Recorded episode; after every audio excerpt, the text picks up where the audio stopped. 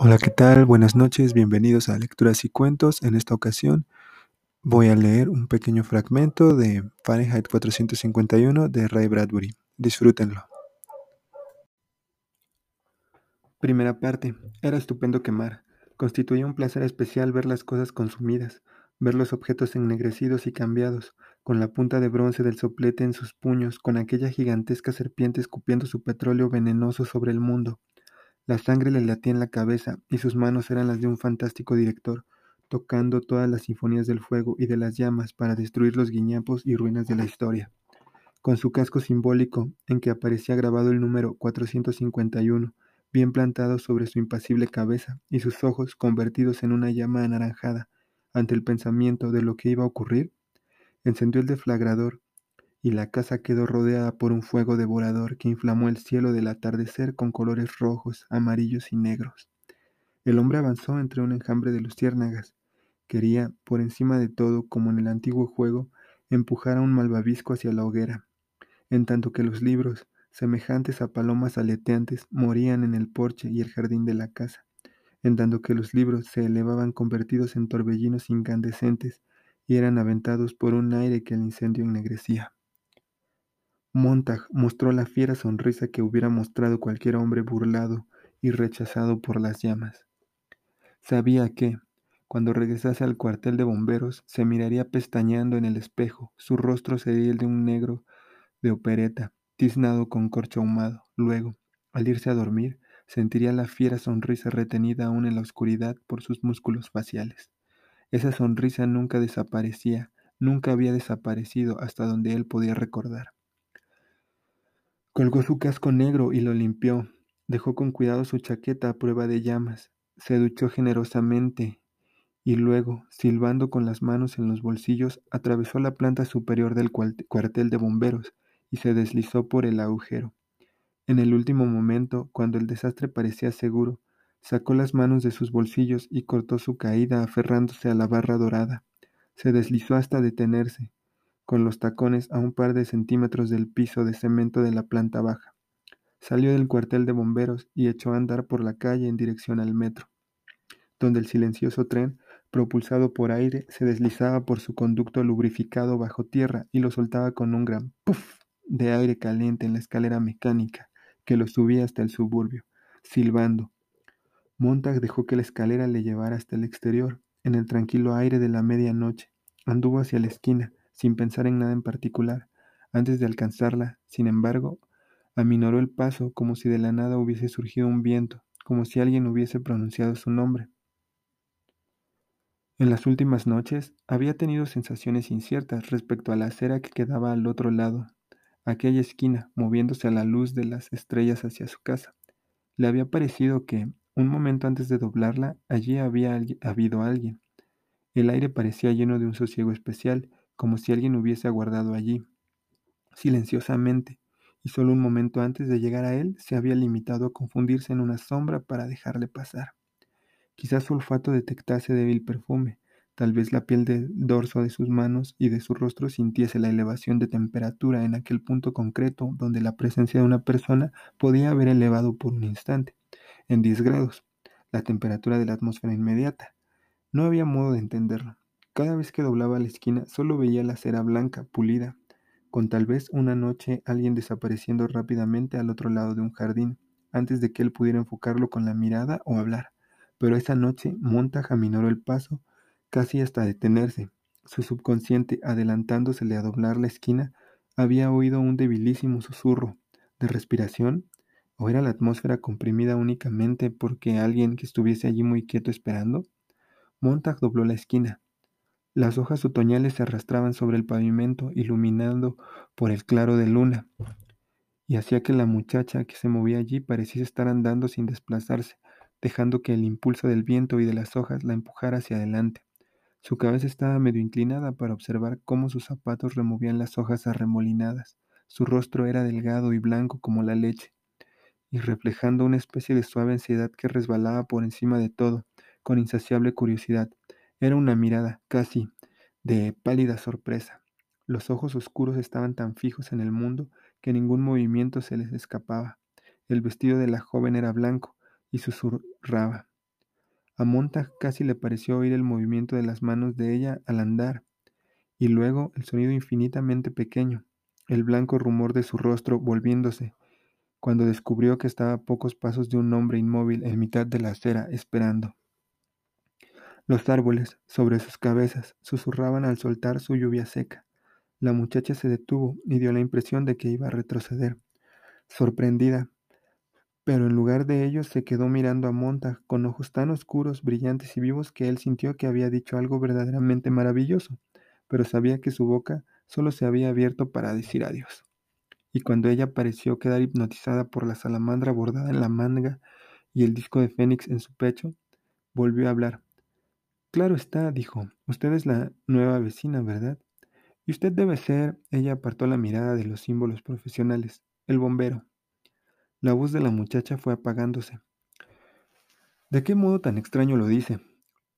Lo, lo hubiese adivinado con los ojos cerrados, prosiguió ella lentamente. ¿Por qué? ¿Por el olor a petróleo? Mi esposa siempre se queja, replicó él, riendo. Nunca se consigue eliminarlo por completo. No, en efecto, repitió ella, atemorizada. Montag sintió que ella andaba en círculo a su alrededor, le examinaba de extremo a extremo, sacudiéndolo silenciosamente y vaciándole los bolsillos, aunque en realidad no se moviera en absoluto.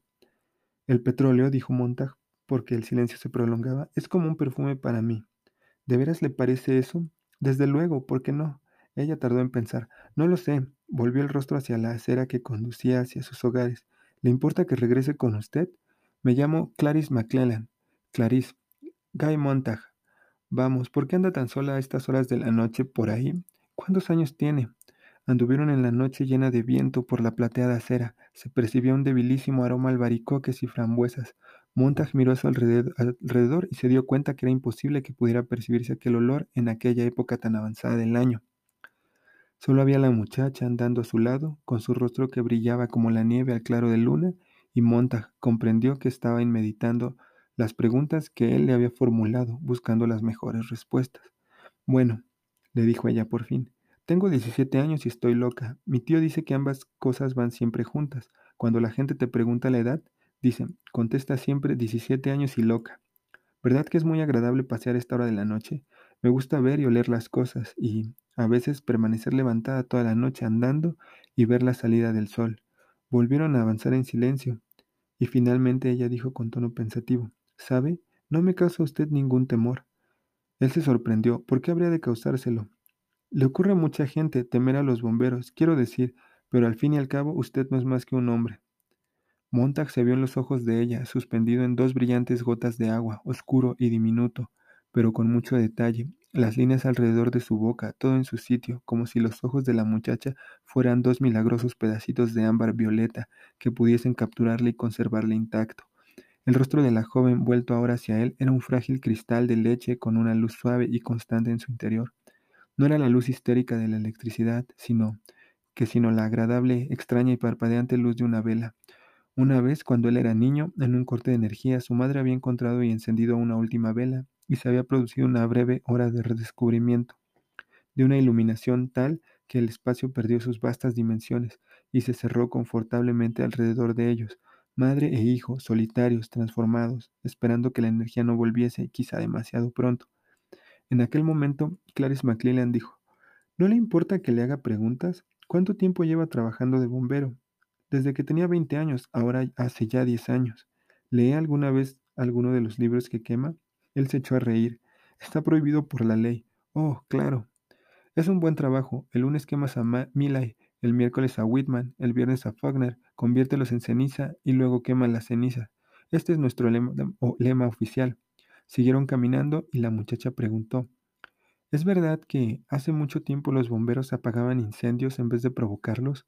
No, las casas han sido siempre a prueba de incendios. Puedes creerme, te lo digo yo.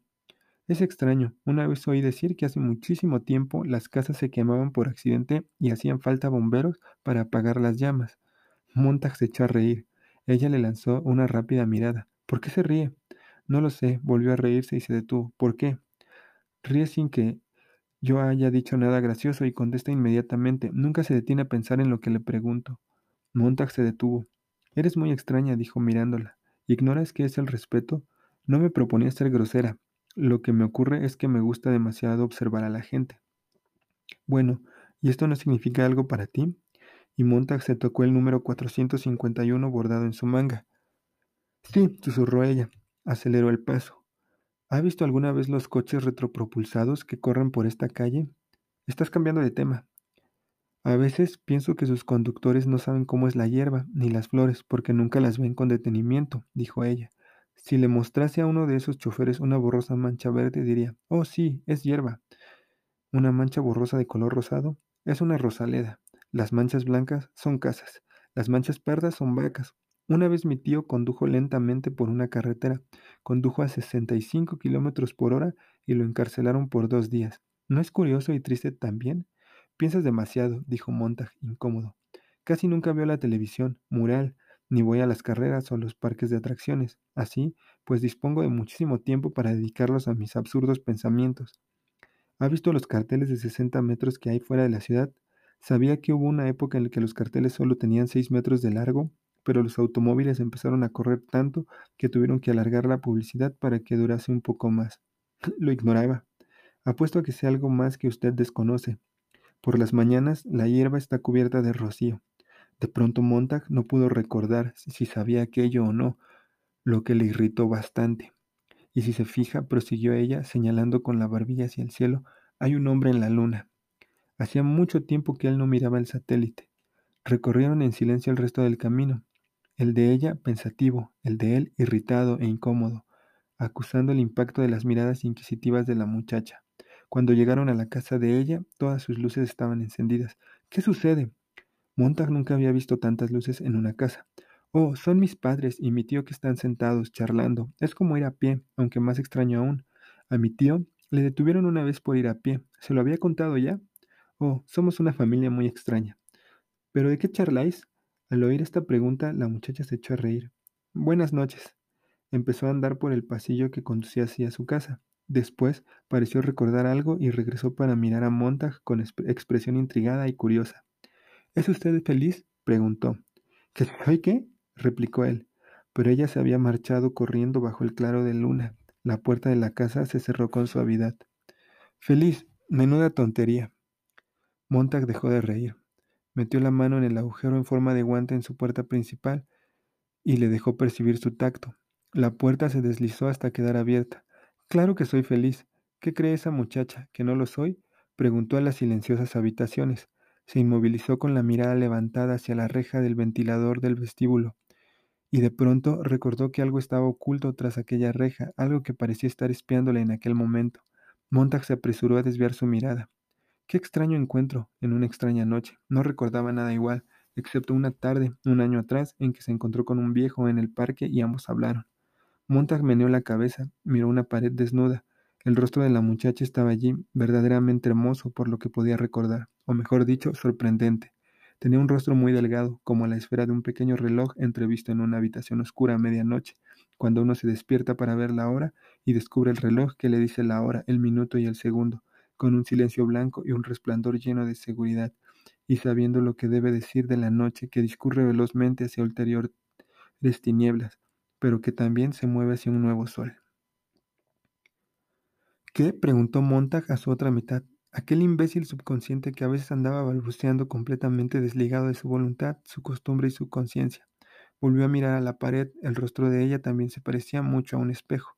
Imposible. ¿Cuánta gente había que refractase hacia uno su propia luz? Por lo general, la gente era... Montag buscó un simil, lo encontró en su trabajo, como antorchas que ardían hasta consumirse. Cuán pocas veces los rostros de las otras personas captaban algo tuyo y te lo devolvían. Tu propia expresión, tus pensamientos más íntimos. Aquella muchacha tenía un increíble poder de identificación. Era como el ávido espectador de una función de marionetas, previendo cada parpadeo, cada movimiento de una mano, cada estremecimiento de un dedo, un momento antes de que sucediese. ¿Cuánto rato habían caminado juntos? ¿Tres minutos? ¿Cinco? Sin embargo, ahora le parecía un rato interminable. Qué inmensa figura tenía ella en el escenario que se extendía ante sus ojos qué sombra producía en la pared con su esbelto cuerpo. Montag se dio cuenta de que, si le picasen los ojos, ella pestañearía, y de que si los músculos de sus mandíbulas se tensaran imperceptiblemente, ella bostezaría mucho antes de que lo hiciera él. Pero, pensó Montag, ahora que caigo en ello, la chica parecía estar esperándome allí, en la calle, a tan avanzada hora de la noche. Montag abrió la puerta del dormitorio.